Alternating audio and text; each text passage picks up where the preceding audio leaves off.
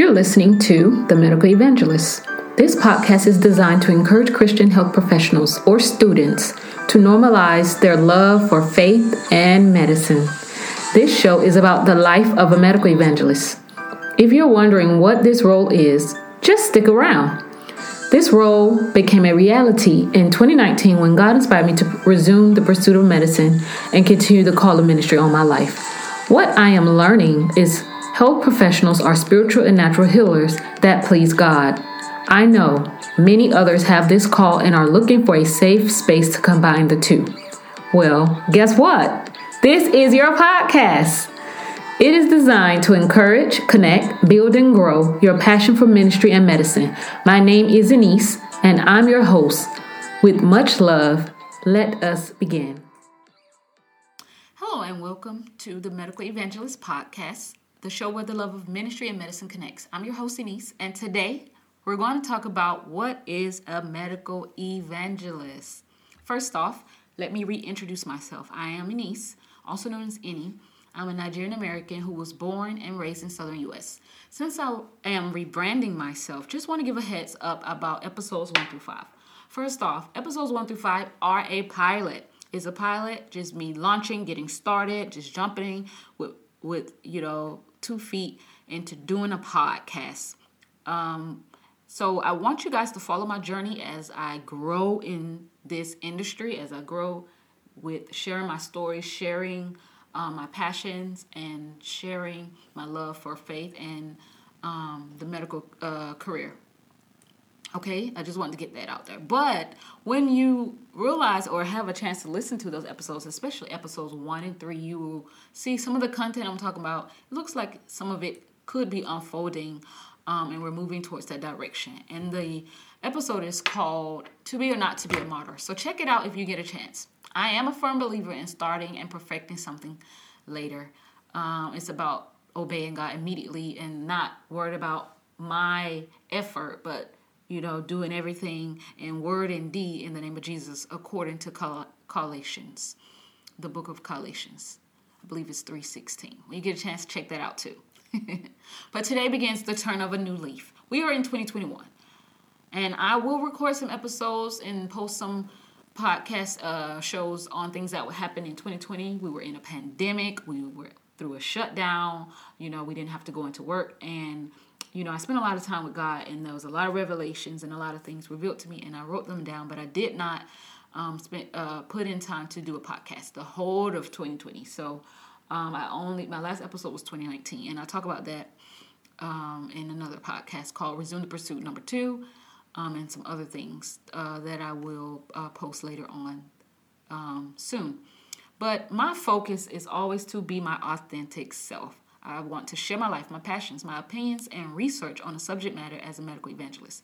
So what and who is a medical evangelist? It's a person who has faith in God, who may be a pre-health student or a health professional, um, working as a nurse, uh, a doctor, pharmacist, a medical um, science liaison, clinical trial operator, coordinator, whatever it is. But they um, are very, very big on their faith in God. And their lifestyle shows that they are a child of God, uh, shows their faith, and it shows that they're passionate about whatever they put their heart to do, whether it's medicine, um, nursing, pharmacy, whatever it is. That is a medical evangelist. This person Um, and this is, I want to encourage you to want to publicly be a medical evangelist as well. This person, um, don't go into the, you know, workplace preaching, hey, every day you see them, they're just preaching, you know, the gospel of Jesus, um, like a pastor would. No, they're more strategic, and th- their focus more so is their lifestyle, how they treat people, how they treat, um, their patients, you know, them going in to God about their patients, difficulties, adversity, how they respond, and their life is to mimic Jesus, okay? And um, and their heart is for the service of God and mankind. So I wanted to, first off, let's define that. And then I want to share my experience as medical evangelist. And then thirdly, I want to talk about how me becoming a medical evangelist was birthed since I was young at the age of eight, and how I didn't really understand my role and my call, and that God wanted me to birth this movement of faith medicine or ministry in medicine um, with the title of medical evangelist until twenty nineteen. So I'm going to discuss all that today. Okay, so I was a cancer clinical research, uh, cl- cancer clinical research coordinator, and during the, uh, in that role we we experience a lot of patients' death. A lot of the patients that come to us, you know, they are oncology patients with. I was working with gastrointestinal cancers, and a lot of these patients um, came with maybe months to uh, weeks left to live, and uh, their prognosis was very bad, and they came to trust Um, a experimental drug that, you know, was in the, the beginning stages of creating, um, not a cure, but a treatment to treat uh, cancer chronically or long-term, or even wipe it out as a cure. There are some patients that, you know, they get uh, no disease growth anymore after their first dose. Uh, sometimes we completely can wipe it out thirty percent disease um, shrinkage, or it can get to where it's one hundred percent one hundred percent, excuse me, no uh, disease burden, no more growth, um, and we can't even identify it on a C T scan or M R I. It's completely supernaturally and miraculously gone because of some of the treatment. And we saw a lot of that with immunotherapies. Um, immunotherapies, or um, sometimes people had good responses with the uh, typical chemotherapies, but those are the experiences that I had with uh, the treatments that I had, um, enrolling patients and things of that nature. But during this time, God was really working on my heart, and I really saw the works of a medical evangelist. I saw the works of a medical evangelist in the sense of that there were opportunities that I could share the gospel with some patients, or I could pray with patients, you know, hug them, uh, console them uh, when they're crying, um, just being there, a voice, or just being a, um, a companion for them during their tough time and this diagnosis and things of that nature. And um, and God used me mightily, and I am very, very grateful for that opportunity. I'm no longer uh, a clinical research coordinator, but the experience I had with patients, I, I will never forget. It opened up um, a lot of doors with me spiritually um, and physically. Um, I do believe that when I'm done in my current role as a medical school student, I will think to look back into doing research at a later date and time. But clinical research has a special place in my heart. There were times where God used me, um, and I was able to see, you know, when a patient maybe, you know, not going to make it or going to, you know, die soon, and I would see it as like a vision in their face on an obituary or something like that, and and that is called the prophetic, or um, a prophetic experience. And if you're not familiar with that area, it's just where you're able to have an encounter with um, with the Lord, um, or the Holy Spirit speaking with you through a vision, a dream. A vision is like you're wide awake, but you're seeing some like pictures in in your mind, or is playing like a video, like you're actually seeing actions take place. Now, I didn't really know what was happening as I was growing up, but that happened to me a lot when I was younger. And what I was learning was God was trying to speak to me to pray about things, and I thought it was just me assuming things. And I would even mention some of the things I would see to people, like an opinion, and people would say, you know, stop assuming that that's what they're thinking, stop thinking negative. But they didn't really know that the Lord was working on my heart.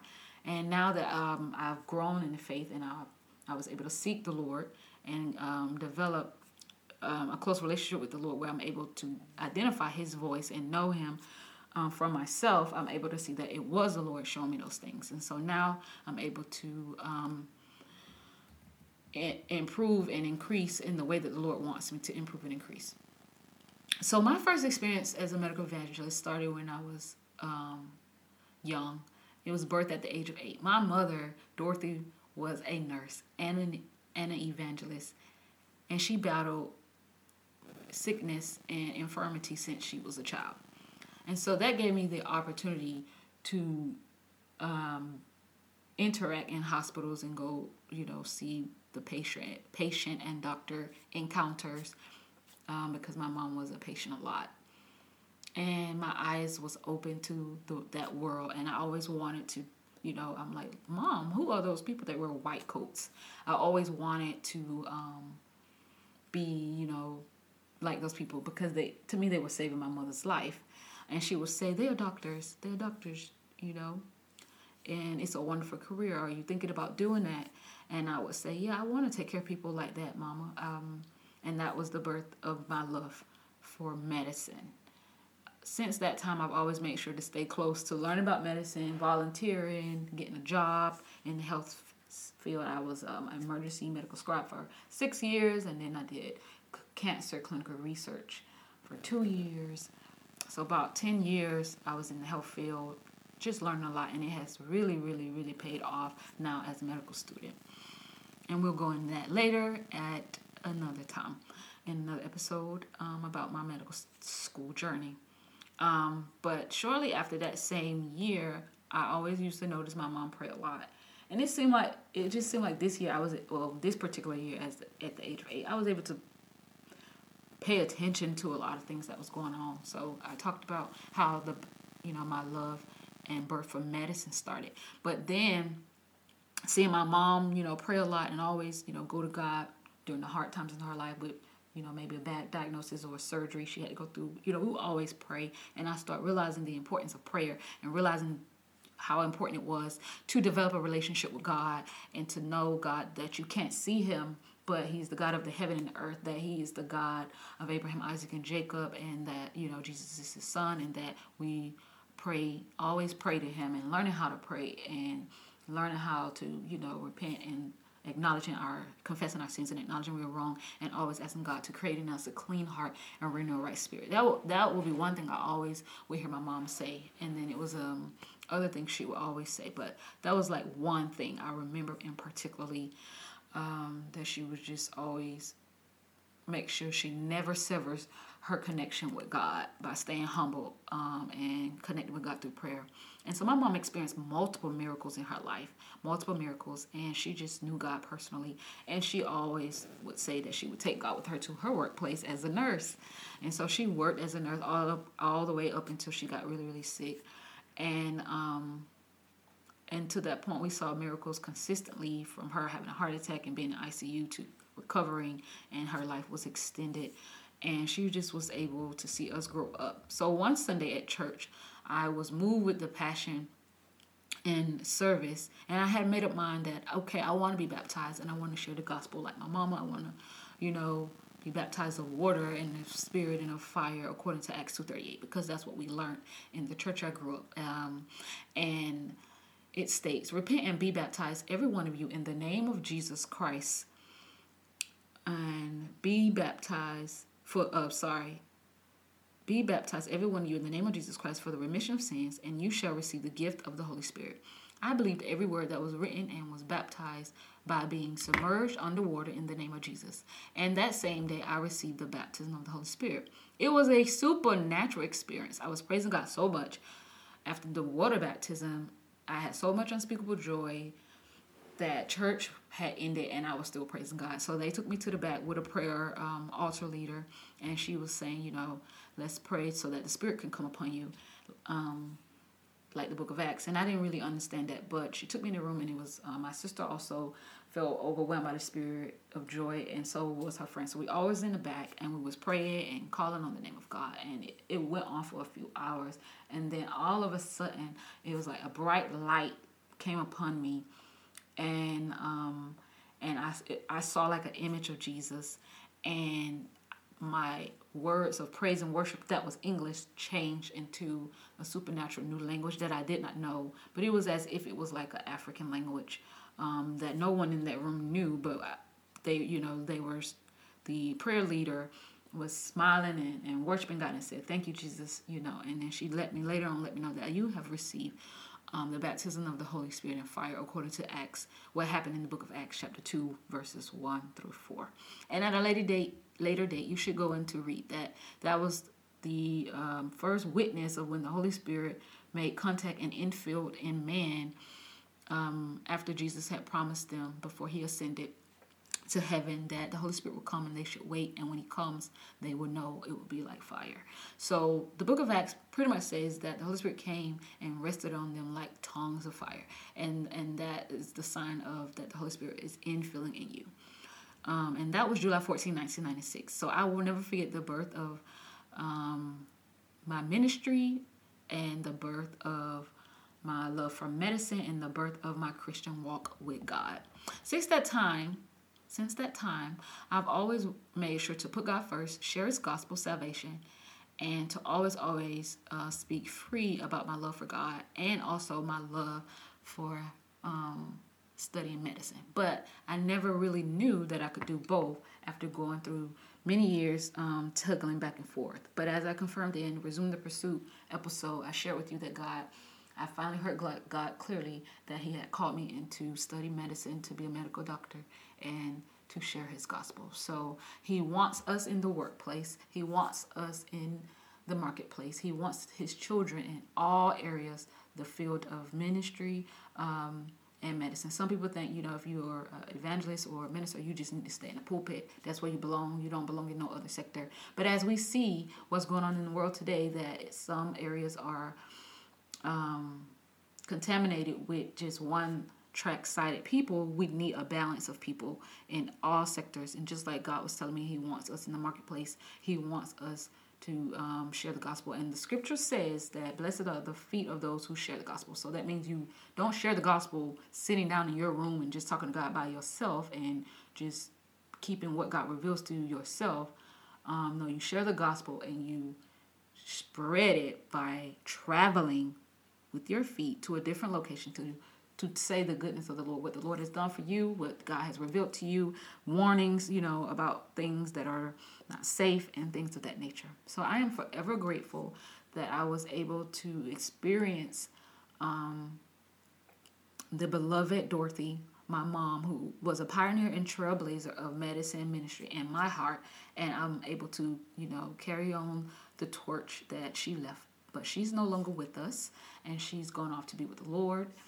Um, since twenty eighteen, uh, the Lord called her home after she battled um, a, a battle with cancer. But we won't focus on cancer because we know that the Lord is in control and that He um, had a special time and a place for her, and that um, her work and her life will never be forgotten. And I am currently drafting a book that I will do in her honor. And so stay tuned for that as well. But I I am so thankful that um, you tuned in today. And until next time, we will continue on with the fire of the Lord. To God be the glory. Amen.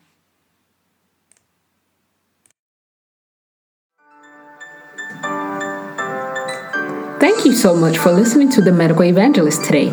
I am happy I can be transparent, real, and down to earth with you as I share my passion, life, opinion, and or research on a subject matter.